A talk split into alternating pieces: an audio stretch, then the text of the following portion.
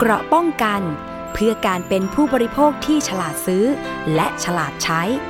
ในรายการ ภูมิคุ้มกัน สวัสดีครับ ยินดีต้อนรับคุณผู้ฟังทุกท่านนะครับ เข้าสู่รายการภูมิคุ้มกัน รายการเพื่อผู้บริโภคนะครับ ที่จะนำสาระความรู้มา ฝากคุณผู้ฟังนะครับ เอาไว้เป็นเกราะป้องกันครับ เป็นภูมิคุ้มกันตัวเราและคนรอบข้างนะครับ ไม่ให้หลงเชื่อตกเป็นเหยื่อมิจฉาชีพ หรือการขายสินค้าและบริการที่ไม่ได้คุณภาพ วันนี้พบกับผมนะครับประพาสเลิศวิไลดำเนินรายการครับ คุณผู้ฟังครับ มีหลากหลายช่องทางนะครับที่ท่านสามารถติดตามรับฟังและดาวน์โหลดรายการของเรานะครับ ที่เว็บไซต์ก็มี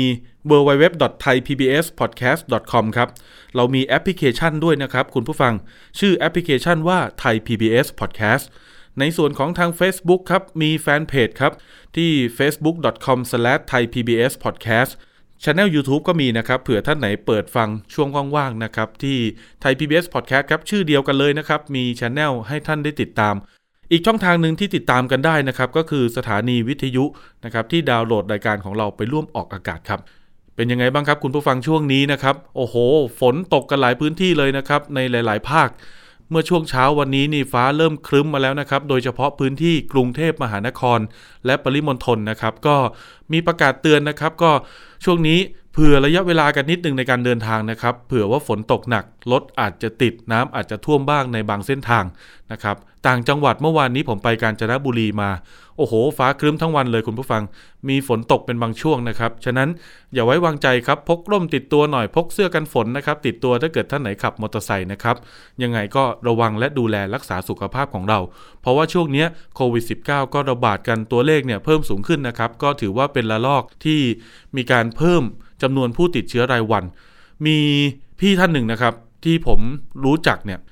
ติดโควิดสายพันธุ์โอมิครอนคุณผู้ฟัง เมื่อเดือนกุมภาพันธ์ที่ผ่านมา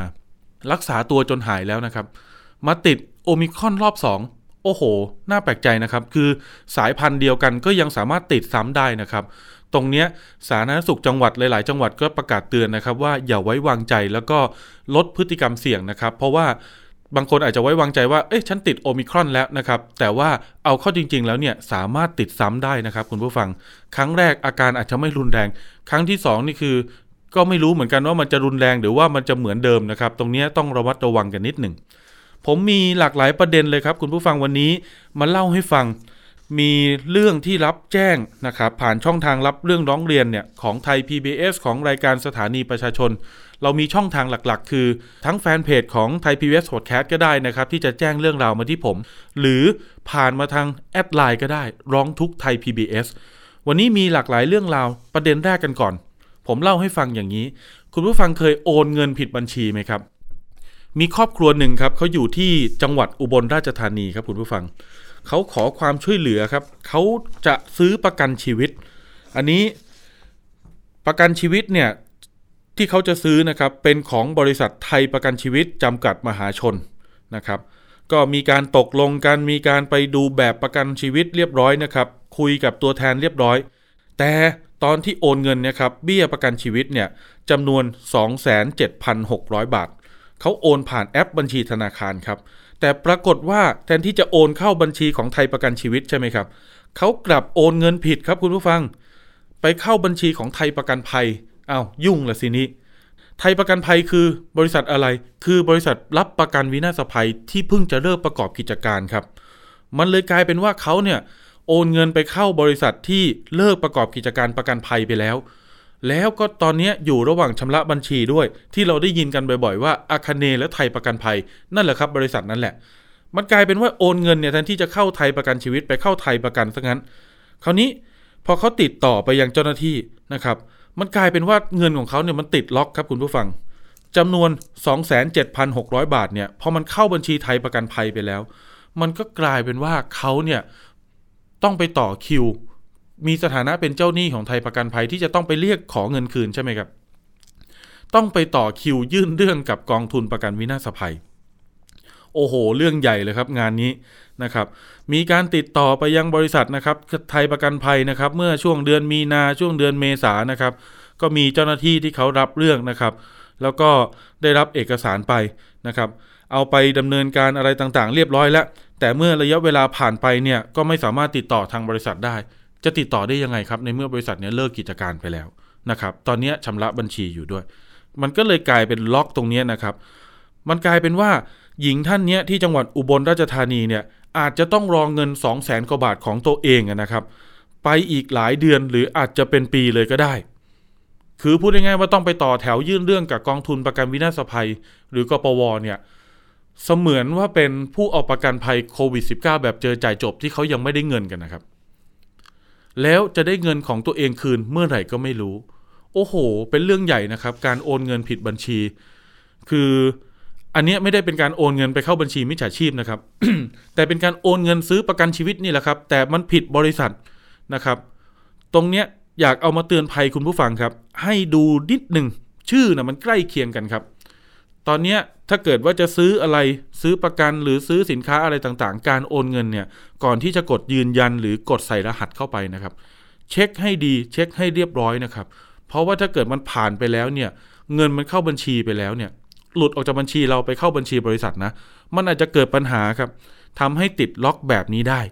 นะครับ ตอนนี้ผมมีการประสานข้อมูล ไปยังกองทุนประกันวินาศภัยนะครับ หรือกปว เดี๋ยววันนี้ คุณชนะพลมหาวงผู้จัดการกองทุนประกันวินาศภัยเนี่ยได้รับมอบหมายจากท่านปลัดกระทรวงการคลังนะครับ มาพูดคุยในรายการมาอัปเดตความคืบหน้าของการดำเนินงานของกปวเนี่ยตอนนี้รับคำทวงหนี้ของ 4 บริษัทประกันภัยที่เลิกประกอบกิจการไปแล้วนะครับ คือเอเชียประกันภัยเดอะวันประกันภัย อาคเนประกันภัย และไทยประกันภัย ตอนนี้คืบหน้าไปถึงไหน เงิน พร้อมจ่ายมากน้อยขนาดไหน และตอนนี้จะหาแหล่งเงินจากไหน เดี๋ยวผู้จัดการจะมาอธิบายความคืบหน้า และเล่าให้เราฟัง ในช่วงบ่าย 2 ของอารายการสถานีประชาชนช่องไทย PBS นะครับหมายเลข 3 ในส่วนของเคสเนี้ยที่โอนเงินผิดนะครับ จะซื้อประกันของไทยประกันชีวิต แต่โอนเงินไปที่ไทยประกันภัย ท่านผู้จัดการก็จะมาตอบข้อสงสัยตรงนี้ด้วย ว่าจะสามารถทำยังไงได้บ้าง เบื้องต้นเนี่ย ผู้เสียหายเขาได้ไปแจ้งความนะครับที่สพเมืองอุบล ซึ่งทางตำรวจเนี่ยเขาก็ลงได้แค่บันทึกประจำวันเป็นหลักฐานครับ แต่ไม่สามารถดำเนินคดีหรือไปฟ้องร้องอะไรได้ เนื่องจากตอนนี้กปวเนี่ยเข้ามาชำระบัญชีให้ไทยประกันภัยอยู่ ฉะนั้นมันก็ไม่ได้เป็นการช่อฉนหรือว่าหลอกให้โอนเงินครับ มันเป็นการโอนเงินผิดโดยตัวของเราเองนะครับตำรวจจึงไม่สามารถไปดำเนินคดี ไปอายัดบัญชีหรือไปดึงเงินคืนได้ สิ่งที่ผู้เสียหายจะทำได้ก็คือการไปยื่นเรื่องกับกปวนี่แหละครับ ให้กองทุนดูเงื่อนไขซิว่า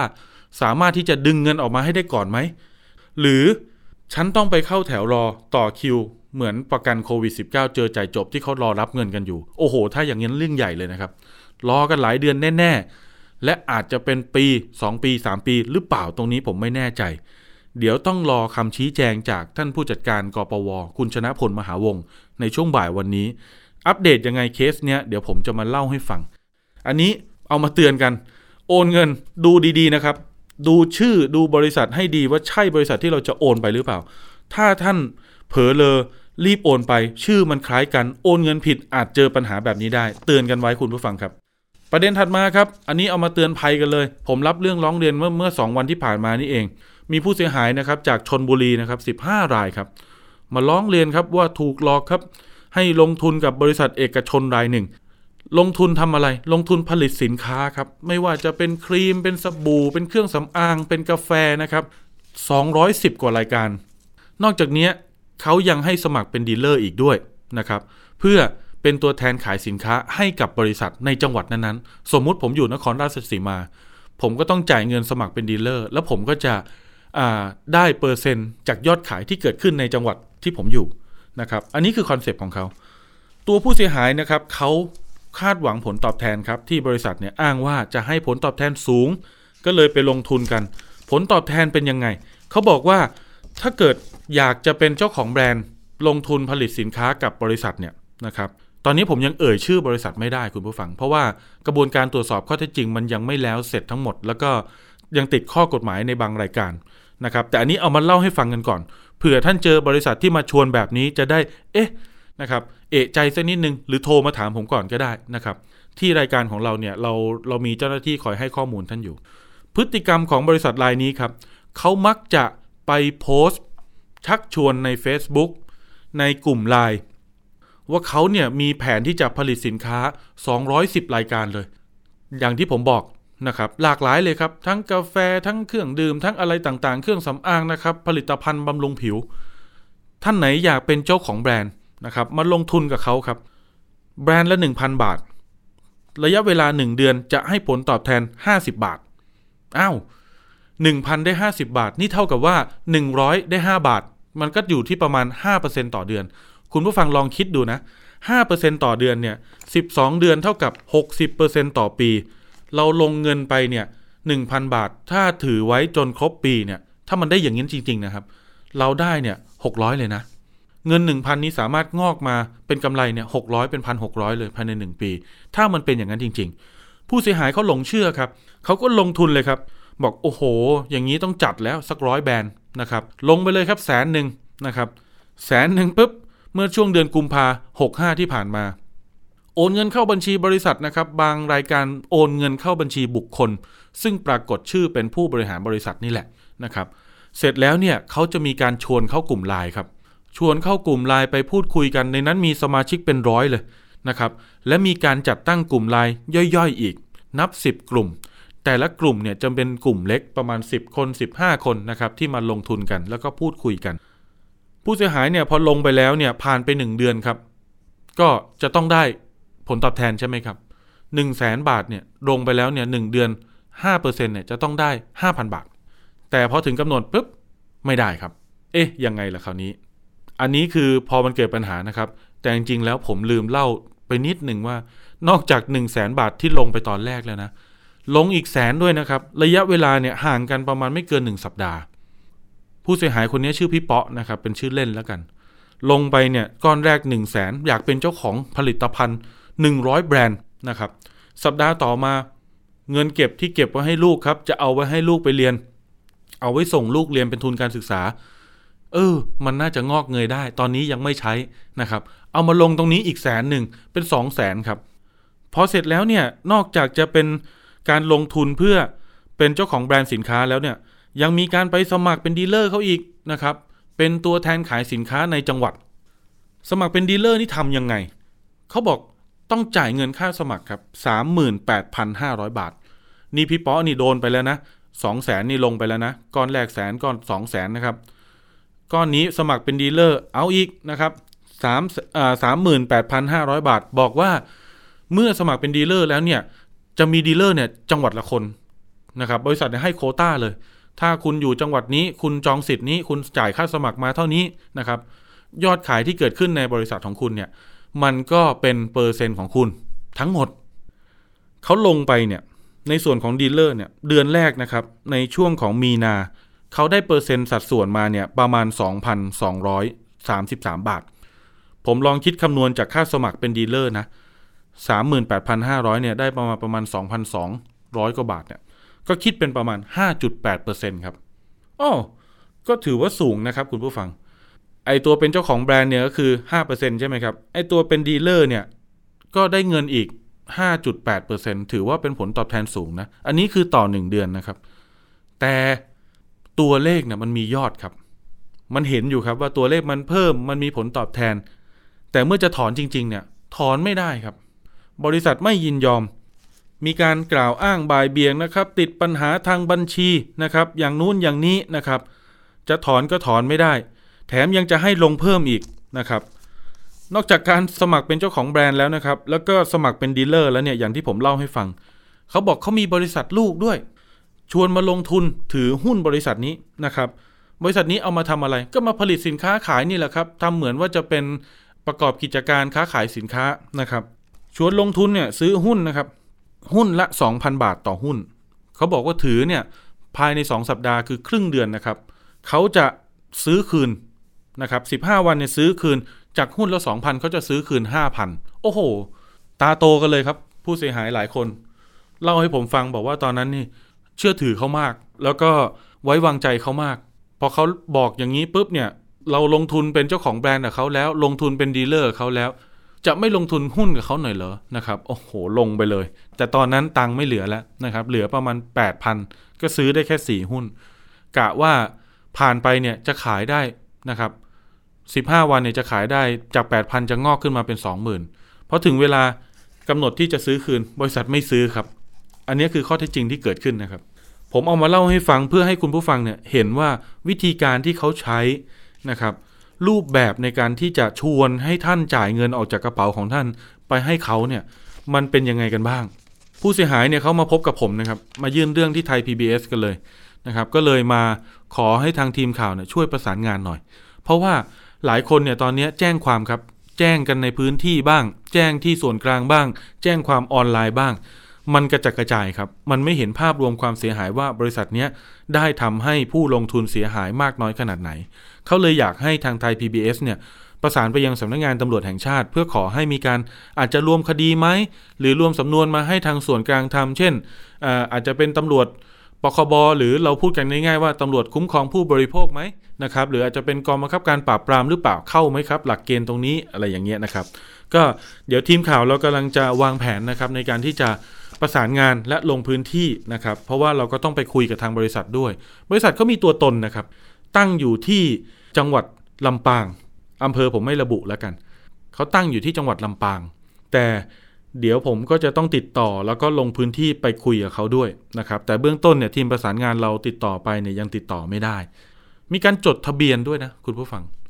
จดทะเบียนกับกรมพัฒนาธุรกิจการค้า เป็นบริษัทที่จดทะเบียนอย่างถูกต้องปรากฏชื่อในระบบของภาครัฐด้วย แต่มีพฤติกรรมมาทำแบบเนี้ยทำในลักษณะเหมือนขายตรงตลาดแบบตรงนะครับตรงเนี้ยดูดีๆนะครับ บริษัทเหล่านี้ก่อนที่จะทำธุรกิจขายตรงได้ปกติแล้วนะครับ มีกฎหมายกำหนดว่า บริษัทจะต้องได้รับอนุญาตในการที่จะขายตรงและทำตลาดแบบตรงแบบเนี้ยกับทางสำนักงานคณะกรรมการคุ้มครองผู้บริโภค ซึ่งบริษัทนี้ก็มีนะครับใบอนุญาตเนี่ยแต่ถามว่าสคบเขาได้มารีเช็คหรือไม่ อันนี้ผมไม่แน่ใจนะครับจากประสบการณ์ที่เคยทำข่าวมาบางครั้งสคบอาจจะไม่ได้มีเวลามาเช็คให้ ไอตอนที่ขออนุญาตเนี่ยเป็นบริษัทขายตรง แต่ พอได้รับอนุญาตไปแล้วได้เอกสารไปแล้ว ตอนไปทำธุรกิจจริง ๆ มันอาจจะกลายร่างเป็นแชร์ลูกโซ่ อันนี้ก็มีเคยเกิดขึ้นเหมือนกันนะครับ เราเคยทำข่าวในหลาย ๆ กรณีก่อนหน้านี้ ที่มีบริษัทเนี่ยได้รับอนุญาต แล้วพอไปทำจริง ๆ เนี่ยมันกลายเป็นว่า เอา้าทำไมนะ มันถึงกลายเป็นแชร์ลูกโซ่ไปได้นะครับ ตรงนี้ต้องระวังนะครับ แม้จะมีใบอนุญาตก็ต้องตรวจสอบกันให้ดี ผมเอามาเตือนให้คุณผู้ฟังได้เห็นวิธีการครับว่าเขา ใช้วิธีการแบบไหนมีรูปแบบการทำงานยังไงนะครับมูลค่าความเสียหายเนี่ยจากที่ผมพูดคุยกับ 15 รายนะครับที่เป็นผู้เสียหายก็อยู่ที่ประมาณ 12 ล้านบาท ดูสิครับ โอ้โห ชวนกันลงทุนง่าย ๆ แบบนี้ แล้วได้เงินกันง่าย ๆ แบบนี้ ขอถอนคืนก็ไม่ได้ซะด้วยนะครับเดี๋ยวต้องดูครับว่าในรูปแบบของคดีตอนนี้จะเป็นยังไง ประเด็นถัดมาครับ อันนี้เป็นเรื่องหลักเลย อยากให้คุณผู้ฟังติดตามและรับฟังดีๆนะครับ เราเคยนำเสนอใช่ไหมครับ แก๊งคอร์เซนเตอร์หลอกเงินหลอกให้โอนเงินนะครับ รอบนี้ครับ อันนี้ไม่ได้เป็นการไปลงทุนไปทำภารกิจอะไรนะครับ แต่ว่าเป็นการไปทิ้งประวัติไว้ในเว็บไซต์ฝากงาน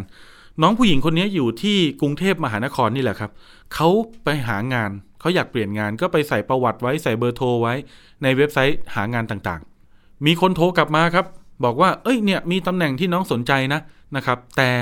ก่อนที่จะ เข้ารับทำงานเนี่ยจะต้องมีการทดลองงานก่อนนะครับ แล้วก็ชักจูนชักชวนนะครับ ให้ทำภารกิจให้นู่นนี่นั่น จนมีการโอนเงินเสียหายเป็นแสนเลยครับ แต่ที่อยากให้ติดตามเรื่องนี้ เพราะว่าอะไร น้องคนนี้เขามีวิธีในการติดตามเงินคืน ได้เงินคืนมาหลายหลายหมื่นแล้วนะครับ คุณผู้ฟัง เดี๋ยวลองไปฟังแนวทางจากน้องป๊อปนะครับ น้องป๊อปสวัสดีครับค่ะสวัสดีค่ะ น้องป๊อปครับที่มาที่ไปไปเสียหายยังไงครับ เล่าให้ฟังหน่อย ก็คือก็คือเราก็หางานใช่ไหมคะ ก็คือเขาโทรมาแล้วก็บอกว่าเออเห็นประวัติเราอยู่ในในในในเว็บไซต์นี้นะอะไรเงี้ยเราอ่านประวัติแล้ว แล้วก็มีตำแหน่งที่แบบว่าเราสนใจอะไรเงี้ยเขาก็ให้เราแอดไลน์โอเคเออเขาแอดไลน์มาเลยแอดเราเขาแอดไลน์เรามาเสร็จแล้วเราก็เลยอะโอเค คุยเขาก็มีตำแหน่งไล่ไล่เรียงมาหรือว่าแบบมีตำแหน่งอะไรบ้างโอเค คุยรายละเอียดเงินเดือนเสร็จแล้วก็เป็นการบอกว่า เออฝึกงานสามวัน ใช่ค่ะ เสร็จแล้วฝึกงานสามวันเสร็จแล้วพอทำเสร็จแล้วใช่ไหมคะ ก็ให้เราหลอกอะให้เราไปลงทุนเพิ่ม เหมือนแบบว่าให้เราแบบว่า มีงานอย่างอื่นที่สามารถทำได้เงินเยอะกว่านี้ คือคือเขาให้เราฝึกงาน ฝึกงานอ่าก่อนที่จะไปทำงานกับบริษัทเขาแบบนั้นเหรอฮะใช่ใช่ค่ะ เสร็จฝึกแล้วงานเขานี่ก็เขาให้มีทำอะไรครับเหมืน้องป๊อปนะก็คือไปกดไลค์เอ่อพวกเน็ตเน็ตไอดอลอะค่ะ ครับ ใช่ค่ะ ก็คือเกิดไลฟ์ได้ตังค์มาแบบว่าไลค์ละสิบบาท ถ้าทำพอเรากดไลค์ไลค์ละสิบบาทเสร็จแล้วใช่ไหมคะเราก็จะได้พอวันนั้นเราได้เงินเสร็จเขาก็จะมีการโน้มน้าวเราบอกว่าเนี่ยถ้าทำงานจัดซื้อมันจะมีงานจัดซื้อใช่ไหมคะครับเอ่อคุณจะได้ค่ากดไลค์เพิ่มอีกคูณอีกสองเท่าอืม เสร็จแล้วเราก็เลย อ่า เสร็จแล้วเราก็เลยทำเราก็บอกโอเคเราลองทำดูละกัน วันแรกเราก็ได้เงินเหมือนกัน ก็คือมีทั้งหมดหนึ่งถึงสี่ภารกิจ ขึ้นอยู่กับวันนั้น เขาจะให้เราทำกี่ภารกิจ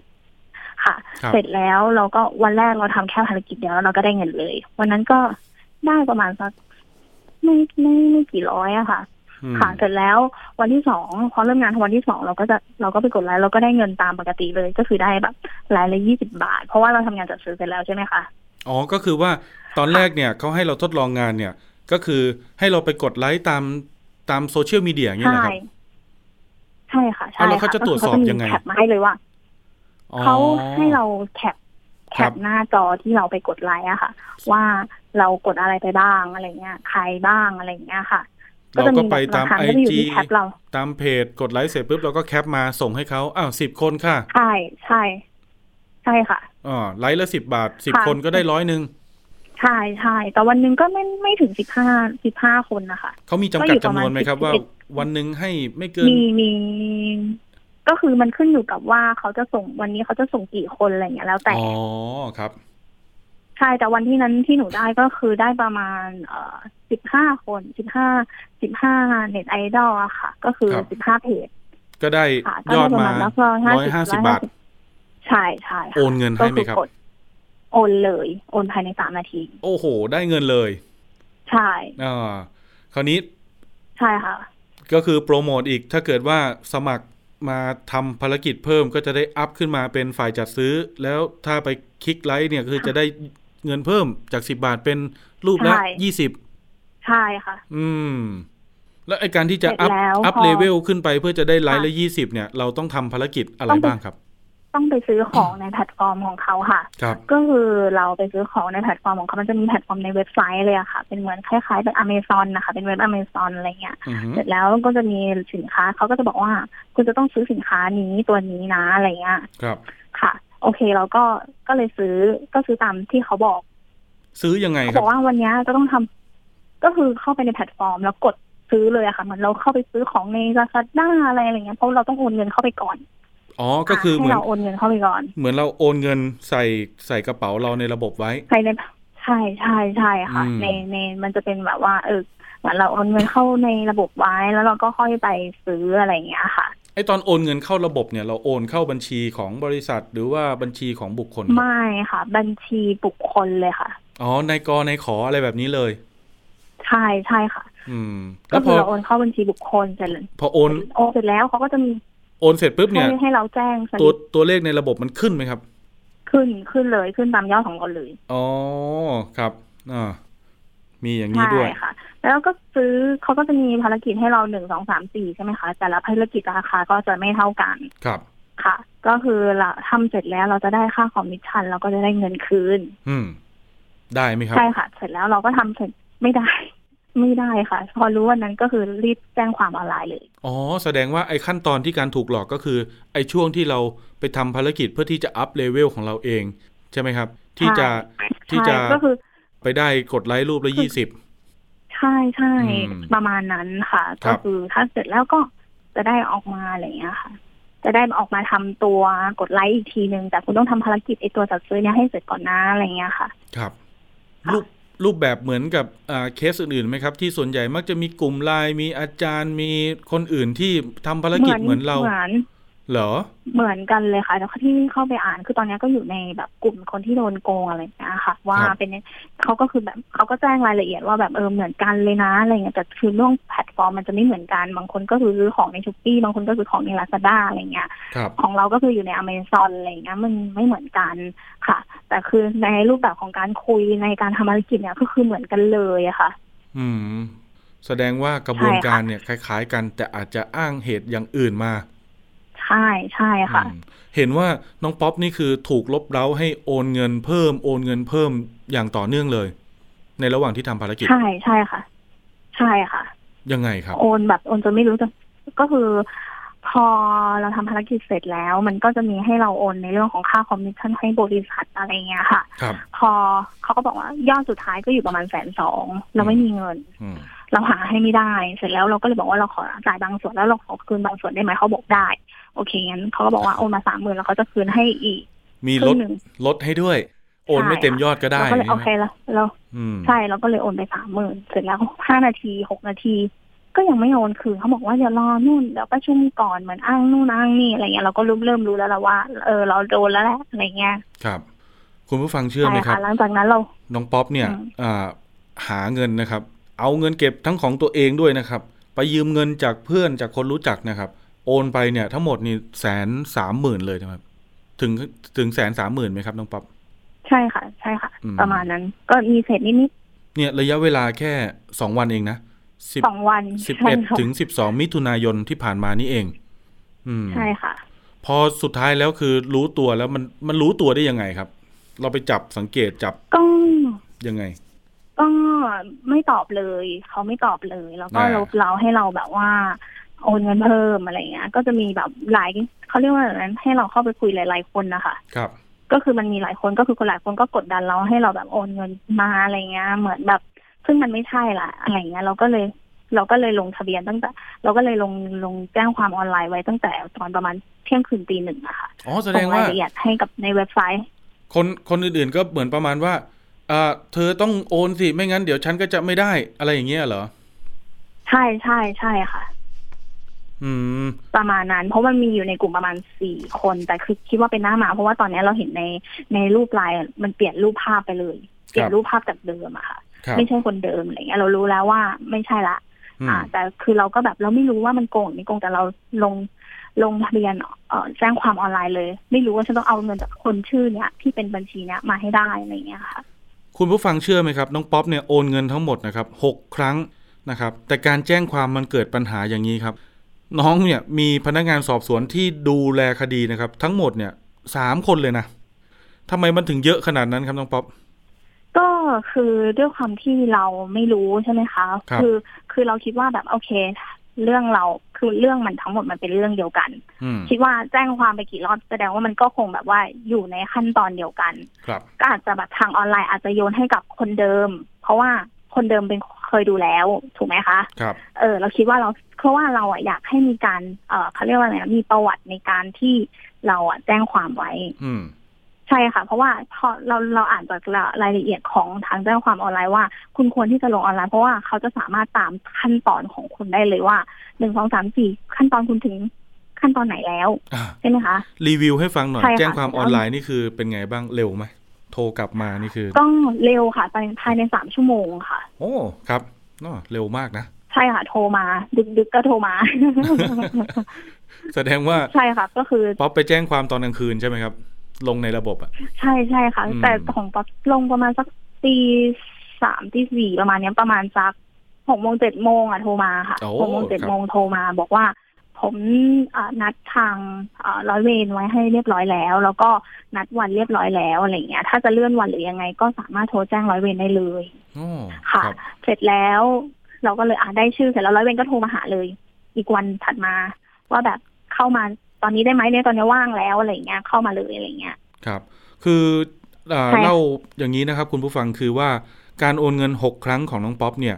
มันมีการแยกย่อยออกเป็น 3 คดี รับผิดชอบโดยพนักงานสอบสวน 3 คน แต่ละคนเนี่ยอะสมมติครั้งที่ 1 ครั้งที่ 2 อาจจะรับผิดชอบโดย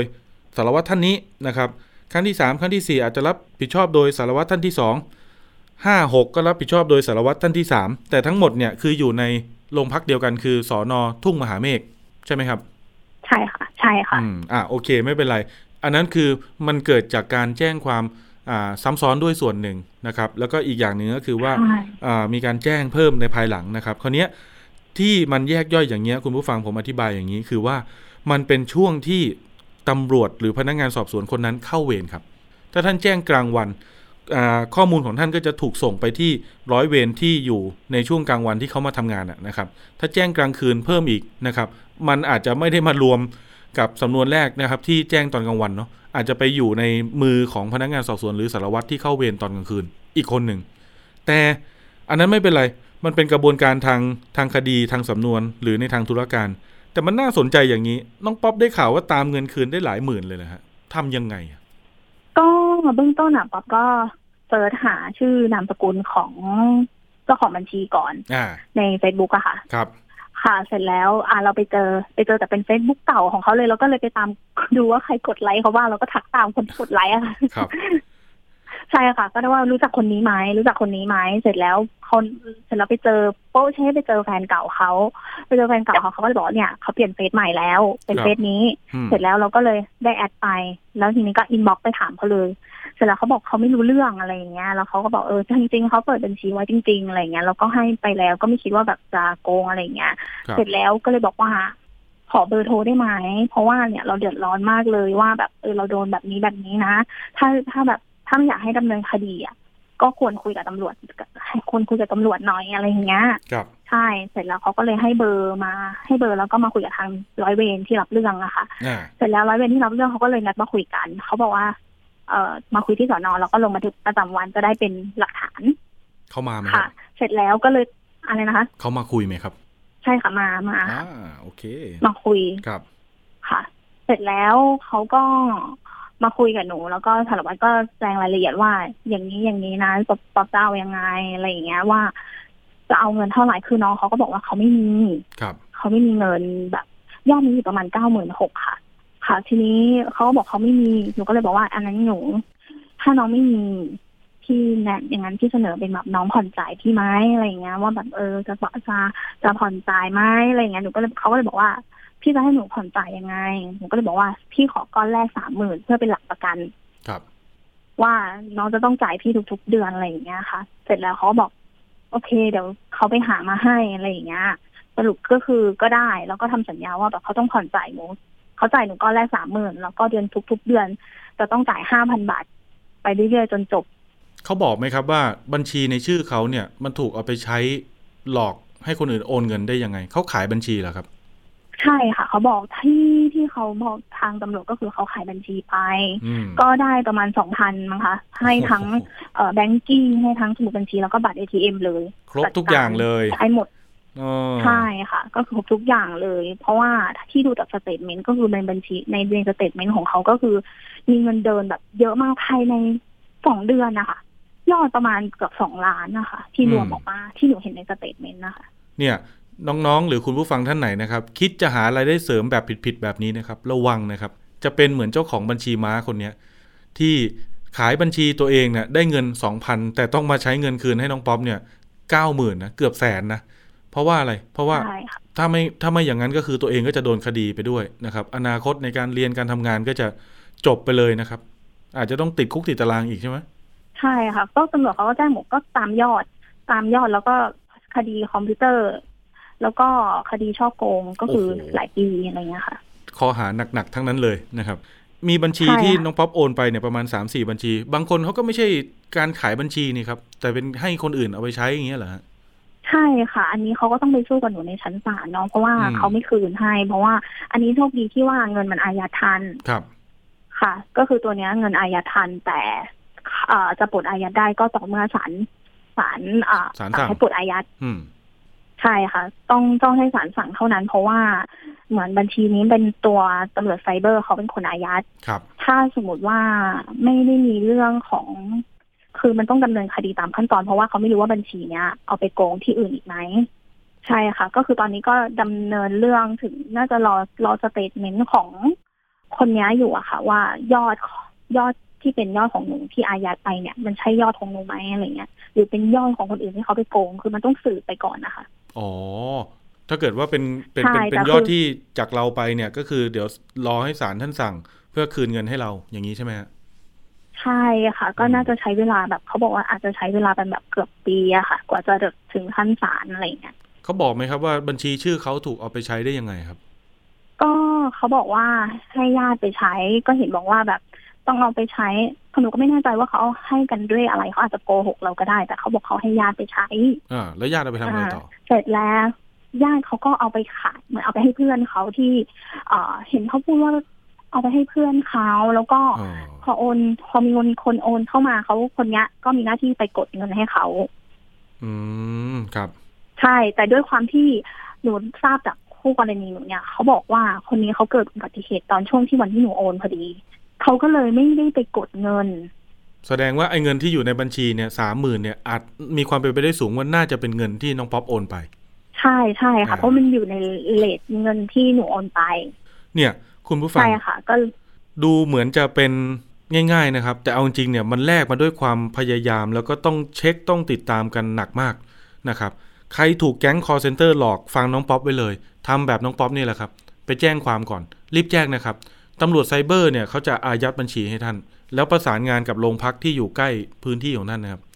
ให้ท่านไปพบพนักงานสอบสวน เอาหลักฐานไปยื่นไปสอบปากคำเสร็จแล้วตรวจสอบครับใครเป็นเจ้าของบัญชีม้า ตามคนโกงตามแก๊ง call center ไม่ได้ไม่เป็นไร เดี๋ยวไปตามมากับเจ้าของบัญชีม้าก็ได้ ใครคิดจะหารายได้เสริมด้วยการขายบัญชีนะครับ ระวังไว้ให้ดีนะครับ เห็นเคสที่ต้องมาชดใช้ให้น้องป๊อปไหมครับ ขายบัญชีได้เงินสองพันต้องมาใช้หนี้คืน ให้กับน้องป๊อปเนี่ยเก้าหมื่นเกือบแสน โอ้โห ไม่คุ้มกันเลย ป๊อปครับจากแสนสามตอนนี้เราค่ะตามมาเนี่ย มีแนวโน้มว่าเราจะได้คืนเนี่ยประมาณสักเท่าไหร่ละกี่หมื่นละก็ตอนนี้ได้มาแล้วสามหมื่นใช่ไหมคะ เดี๋ยวอืมก็จริง ๆ แล้วน่าจะได้ยอด อ่า แล้วก็มีบัญชีหนึ่งที่โอนหนึ่งพันเขาจะให้สิ้นเดือนนี้ครับก็จะจบคดีกันไปใช่ค่ะ ก็คือก็จะกลายเป็นประมาณสามหมื่นหนึ่งพันที่จะได้คืน อืมแล้วก็ในบัญชีไอ้ที่ว่าใช่ค่ะอายัดไว้อีกสามหมื่น ใช่ก็คืออันนี้เขาบอกว่าตำรวจบอกว่ามันได้แน่นอน แต่แต่ใช้เวลาแค่คุณต้องรออืมใช่อาจจะใช้เวลานิดนึงเพราะว่าเงินมันอยู่ในบัญชีแหละมันไม่สามารถที่เอาออกมาได้อยู่แล้ว แต่แค่คุณต้องใช้เวลาในการรอนิดนึงอะไรเงี้ยเราก็คิดว่าแบบอะถือว่าเป็นเงินเก็บแล้วแล้วกันอะไรเงี้ยค่ะแต่แต่อยู่ในบัญชีใช่ค่ะเขาเราไม่ได้ดอกเบี้ยนะใช่ไหมฮะ ไม่ใช่ไม่ได้เออดอกเบี้ยแต่คือมันก็ต้องไปสู้กันในชั้นศาลอีกทีนึงเราก็ไม่รู้ว่าศาลเขาจะตัดสินแบบไหนอะค่ะ แต่ตำรวจก็บอกว่าถ้ามันเป็นเงินเรายังไงศาลเขาก็ต้องคืนให้เราอยู่แล้วครับเพราะว่าเขาต้องดูว่าเออบัญชีนี้ไปโกงใครหรือเปล่า เพราะว่ามันต้องดูว่า โอเค มันอาจจะมีคนโดนโกงในบัญชีร่วมกับหนูด้วย มันอาจจะต้องแบบหารเงินเฉลี่ยกันหรือเปล่าหนูก็ไม่แน่ใจอ่าอะไม่เป็นไร เดี๋ยวติดตามกัน ขอให้ได้ค่ะเงินคืนนะครับ ยังไงเนี่ยเป็นเป็น เรื่องที่สุดยอดมากเลยครับ เป็นตัวอย่างที่เอาไว้เป็นแบบอย่างให้กับผู้เสียหายรายอื่นได้ด้วย อยากขอบคุณตำรวจหรือหน่วยงานยังไงบ้างไหมครับ เชิญเลยครับก็ขอบคุณตำรวจทุกๆท่านนะคะ ที่แบบประสานงานให้เราอะไรอย่างเงี้ยแต่เราก็ไม่ไม่รู้จะพูดก็คือแบบขอบคุณนะคะ ที่เขาประสานงานให้เราได้เร็วด้วย แล้วก็ ด้วยความที่เราติดเขาด้วยแหละอะไรอย่างเงี้ยเขาคงรำคาญอะไรอย่างเงี้ยแต่คือถ้าไม่ติดก็ไม่ได้ถูกไหมคะ เพราะว่าอืมเรื่องแบบนี้มันก็ต้องดำเนินการ เราก็ต้องช่วยเขาไปด้วย แล้วก็ขอบคุณเขาอะค่ะที่แบบสนใจในคดีของเราถึงยอดมันไม่ได้แบบเยอะมากโอ้ขนาดเยอะนะที่เขาต้องมานั่งตามให้แบบ เยอะเยอะหลักแสนนี่ถือว่าเยแต่อะหนูเพิ่งรู้ว่าแบบว่า บางคนก็เป็นร้านอะไรอย่างเงี้ยค่ะครัที่บที่ที่รู้รู้มาอะไรเงี้ยใช่เขาก็บอกว่ามันก็มันก็เยอะแต่เขาก็ยังดำเนินเรื่องให้เรา เพราะว่าเขาบอกว่าวันหนึ่งเขาก็ ดูแลไม่ใช่แค่คดีของเรานะใช่เขาใช่ดูแลแบบอืมหลายคือแบบช่วงเนี้ย คือช่วงที่ที่หนูโดนเนี่ยค่ะ ก็คือเขาบอกขึ้นลงพังมาเยอะมาก เพราะว่าระหว่างที่หนูนั่งทำสำนวนกับทางสารวัตรเนี่ย ก็คือไม่หยุดเลขึ้นยมาประมาณแบบสี่ห้าคนได้ครับใช่ค่ะ อืม ส่วนสำคัญก็ต้องเยอะมากก็ขอบคุณตัวเองด้วย น้องป๊อปก็เป็นส่วนสำคัญนะที่ทำให้ การขับเคลื่อนการติดตามเงินคืนเนี่ยมันเกิดผลด้วยนะครับ พี่ๆตำรวจก็สุดยอดมากเลยครับ เห็นการทำงานแล้ว เดี๋ยวติดตามรายละเอียดครับในทางทีวีครับว่ามีท่านไหนที่อ่าช่วยเหลือน้องป๊อปจนได้เงินคืนบ้าง น้องป๊อปทำยังไง เดี๋ยวเชิญมาคุยกัน วันนี้ขอบคุณได้น้องป๊อปค่ะมากนะครับ เดี๋ยวมีโอกาสเดี๋ยวเดี๋ยวเดี๋ยวมาสัมภาษณ์กันนะ ได้ค่ะไม่มีปัญหาค่ะโอ้โอเคครับ ขอบคุณครับ สวัสดีครับ ค่ะค่ะสวัสดีค่ะ ครับเนี่ยก็เป็นตัวอย่างดีๆนะครับในการที่เสียหายไปแล้วติดตามเงินคืนยังไง ไปช่วงถัดไปเลยครับคิดก่อนเชื่อครับกับดรแก้วกังสดานอัมภัยนักพิษวิทยา และคุณชนาทิพย์ไพพงศ์ครับ วันนี้มาในชื่อตอนล็อกดาวน์ทำให้เด็กแก่แดดจริงหรือ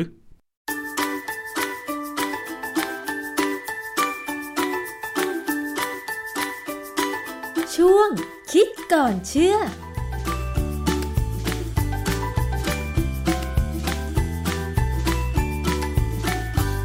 พบกันในช่วงคิดก่อนเชื่อกับดรแก้วกังสดานนภัยนักพิษวิทยา กับดิฉันชนาทิพย์ไพรพงษ์เช่นเคยนะคะ เราจะนำเรื่องราวใกล้ตัวพร้อมกับงานวิจัยทางวิทยาศาสตร์ มาพูดคุยกันค่ะ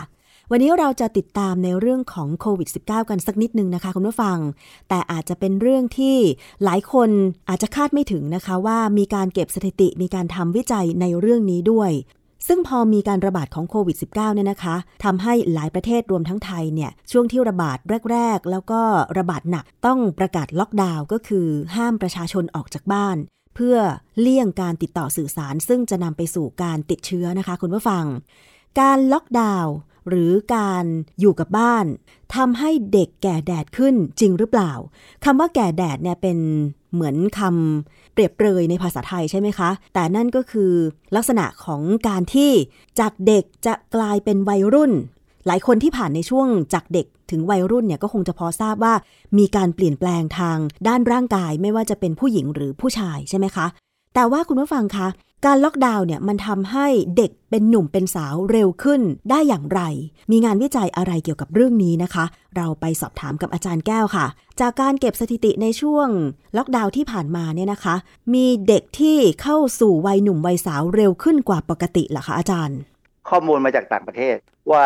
เด็กเนี่ยความเครียดมั้งทำให้เขาแก่แดดขึ้น คือ เขาเครียดตรงที่ว่าเด็กปกติก็ชอบออกไปนอกบ้านใช่ไหมค่ะอยากไปโรงเรียน อยากไปเจอเพื่อนพอต้องอยู่บ้านเป็นปีๆเนี่ยหรือเป็นหรือหลายเดือนเนี่ยฮอร์โมนมันพรุ่งพล่านมากมั้งก็เลยทำให้เกิดอาการพิเศษที่ทำให้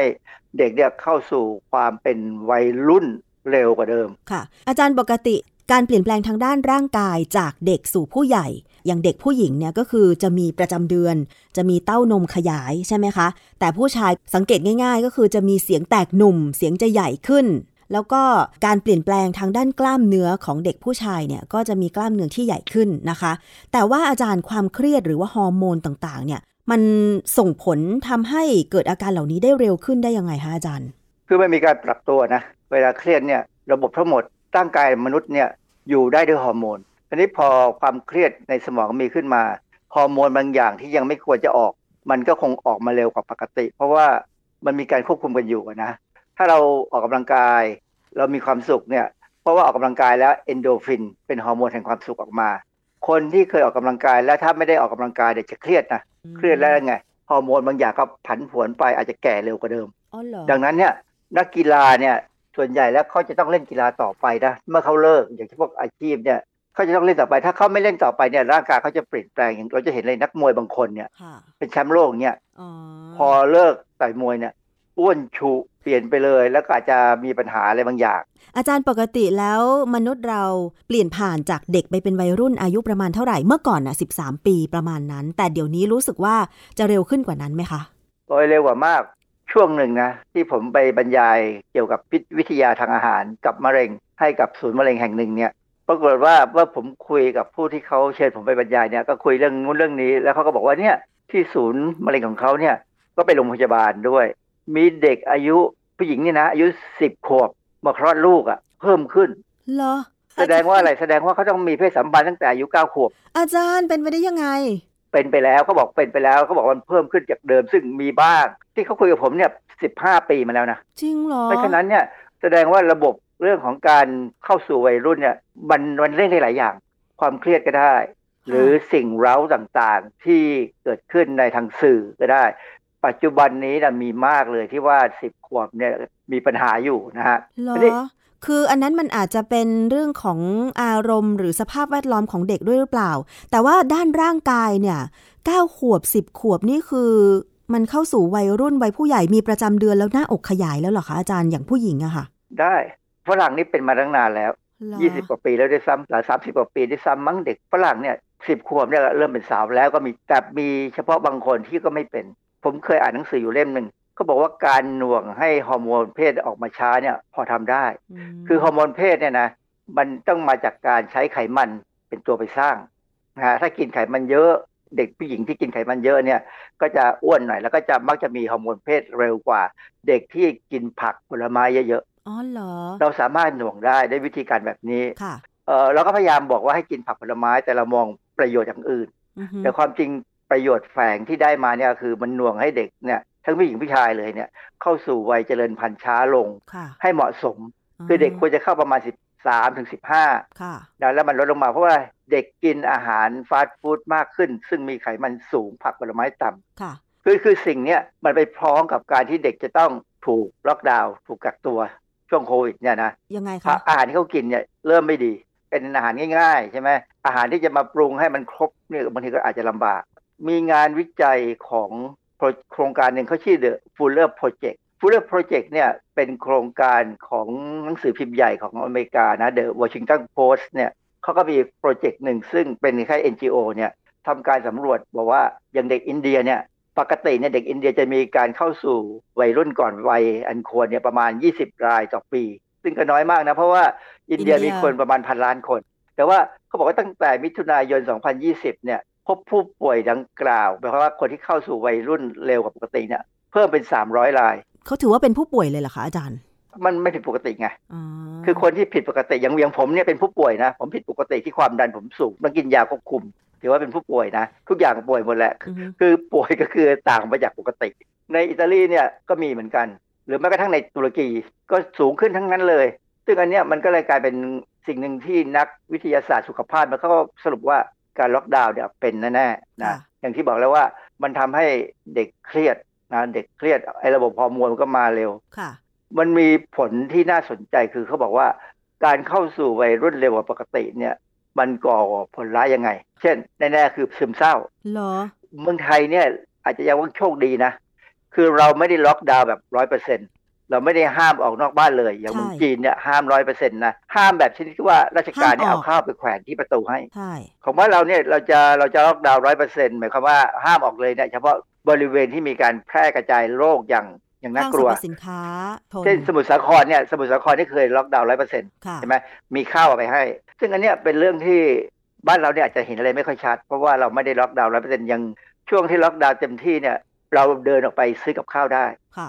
การทำโครงการ The Fuller Project เนี่ย ที่บอกว่าไปทำในอินเดียตุรกี เขาไปทำที่เมืองจีนด้วยไหมอาจารย์ ไม่ได้ทำอ๋อเพราะว่าอเมริกากับจีนคงไม่เอาด้วยกันเพราะจีนคงไม่ยอมหรอกนะฮะคงทำไม่ได้เขาก็ทำได้ตามเท่าที่ประเทศที่ยอมให้เข้าไปทำอะนะค่ะ สิ่งหนึ่งที่ที่น่ากังวลคือเขาบอกว่าผลของการล็อกดาวน์เนี่ย มันอาจจะมีผลต่อการเกิดโรคบางอย่าง เช่น โรคของระบบประสาทส่วนกลาง ซึ่งความเครียดอันหนึ่งอะนะ หรือว่าเกิดเนื้องอกที่รังไข่อือฮึต่อมหมวกไตมีปัญหาต่อมเหรอใต้สมองหรือในสมองเนี่ยมีปัญหาหมดค่ะ อาจารย์เขาได้บอกไหมว่าทำไมถึงเป็นแบบนั้นเออมันเป็นเรื่องของเกี่ยวกับฮอร์โมนหมดเลย คือเขาสรุปไปง่ายแค่นั้นเองว่ามันเป็นเรื่องของฮอร์โมนที่เปลี่ยนแปลงไปหรือว่ามนุษย์เนี่ยไม่ชอบอยู่กับที่อยู่แล้วใช่โดยธรรมชาติ เป็นสัตว์สังคมใช่ไหม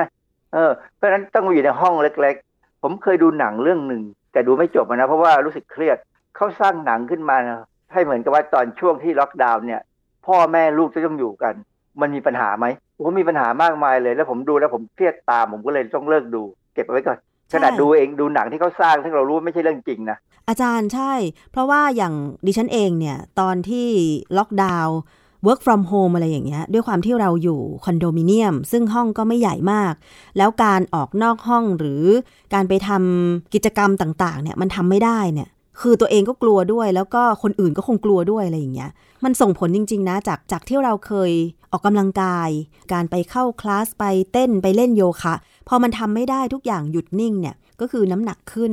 แล้วมีความรู้สึกว่าตัวเองอึดอัด คือระบบความคิดอะ่ะมันมันค่อนข้างเปลี่ยนไปมากเลยค่ะอาจารย์จากจากเดิมที่เราคิดว่า มนุษย์เป็นสัตว์สังคม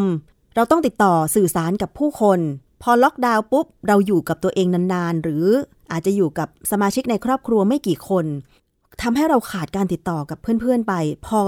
ประกาศคลายล็อกดาวน์อีกทีหนึ่งคือ มันมีความเกรง มันมีความเกรง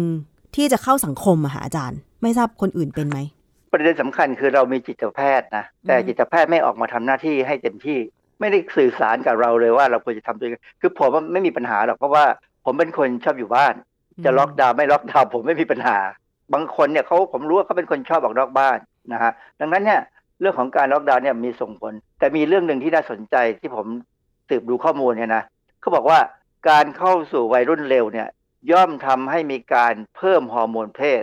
เป็นการเพิ่มความเสี่ยงในการติดโควิด -19 อืมหรือเปล่า คืออย่างนี้ผมไปไปดูข้อมูลเนี่ยเขาบอกว่ามีนักวิจัยจาก Penn Medicine Penn Medicine เนี่ยเป็นชื่อของโรงพยาบาลของมหาวิทยาลัย University of Pennsylvania ในสหรัฐอเมริกาเนี่ยเขาได้รับทุนจากสถาบันสุขภาพแห่งชาติ หรือ NIH แล้วก็ได้ทุนจากกระทรวงกลาโหมสหรัฐเขาตีพิมพ์ผลการทดลองทางคลินิกนะเรื่องแต่ได้ง่ายๆนะว่าการที่แอนโดรเจนควบคุมการทำงานของ TMPRSS2 และ ACE2 ถูกกำหนดเป็นกลยุทธ์ในการต่อสู้กับโควิด -19 ตีพิมพ์ในวารสาร i Science ปี 2021 คำว่า TMPRSS2 และก็ ACE2 เนี่ยสองคำเนี่ยเป็นคำที่เกี่ยวกับประตูทางเข้าเซลล์ของไวรัสที่จะเข้าไปในเซลล์ของมนุษย์ ดังนั้นเนี่ยเขาพูดเป็นเชิงว่าแอนโดรเจนมันควบคุมการทำงานของตัวเนี้ยอ๋ออยู่คนที่เข้าสู่วัยรุ่นเร็วแอนโดรเจนหรือฮอร์โมนตัวเนี้ยฮอร์โมนตัวเนี้ยจะออกมาเร็วเร็วแล้วก็สูงกว่าปกติค่ะประเด็นสำคัญคือเขาบอกว่าถ้าใช้ยาต้านแอนโดรเจนเนี่ยมันจะสามารถขัดขวาง ตัวรับทั้งสองตัวนี้ได้อ๋อทำให้เจ้าซาโควี2เนี่ย เข้าไปได้ยาเข้ากไม่ค่อยได้อืมเออ แสดงให้เห็นว่าถ้าสมมติว่าเด็กโตช้าค่ะโอกาสที่เขาจะติดเชื้อก็น้อยลง เพราะว่าอะไรมันมีข้อมูลนะที่บอกว่าเด็กเล็ก ๆ เนี่ย ติดเชื้อยากกว่าผู้ใหญ่ แล้วก็ถึงติดเชื้อก็อาจจะมีอาการน้อยกว่า เพราะเด็กเนี่ยยังมีแอนโดรเจนต่ำค่ะแอนโดรเจนเนี่ยส่วนใหญ่เราจะนึกว่าเออเป็นฮอร์โมนเพศชายนะ เพราะว่ามันเป็นฮอร์โมนที่มีมากในผู้ชายพอสมควร ทำให้ผู้ชายได้เป็นผู้ชายอือฮึแต่ว่าผู้หญิงก็มีแอนโดรเจนเหมือนกัน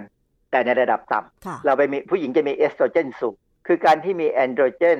ถ้าของผู้หญิงมีแอนโดรเจนสูงกว่าปกติเนี่ยก็จะมีอาการแบบลักษณะเป็นห้าวๆผู้ชายหน่อยเออ แบบนั้นแหละนะฮะ เพราะฉะนั้นเนี่ยมันเป็นการส่งเสริมกันว่า เออจริงนะ เด็กติดเชื้อยากกว่า แล้วมีอาการน้อยกว่า เพราะว่าเขายังมีแอนโดรเจนต่ำดังนั้นเนี่ยอ๋อ การที่เขาตั้งสมมติฐานว่าในการรักษาคนที่ติดโควิดบางคนเนี่ยในระดับแรกๆเนี่ยเขาใช้ยาต้านแอนโดรเจน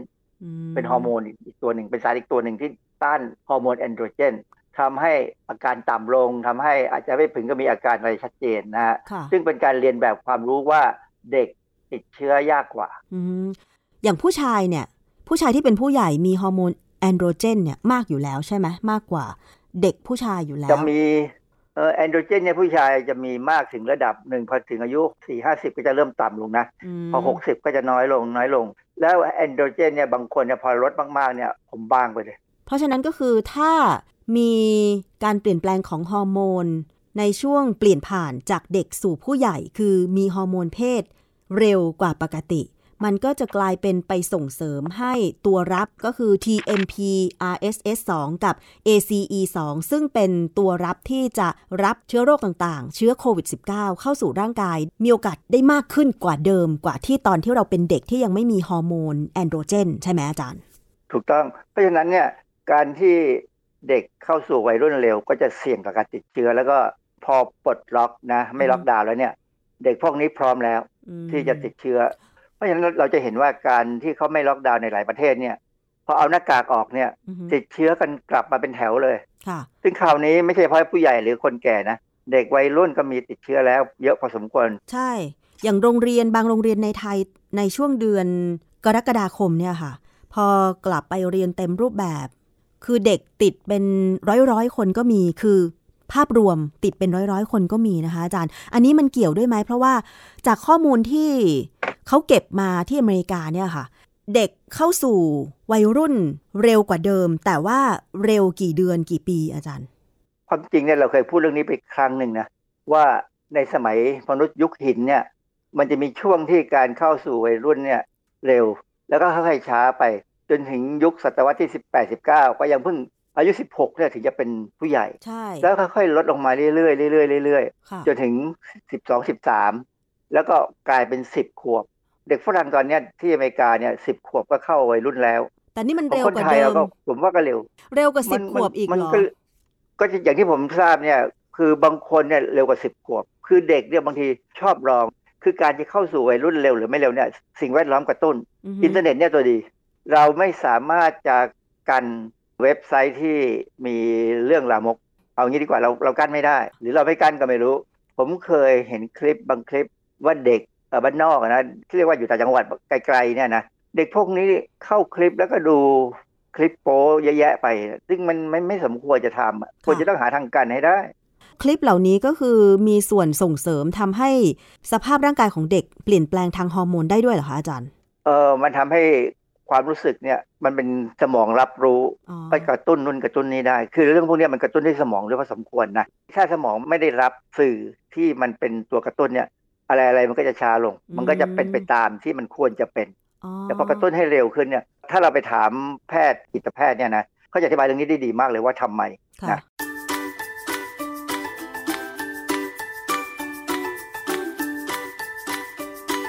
ช่วงคิดก่อนเชื่อ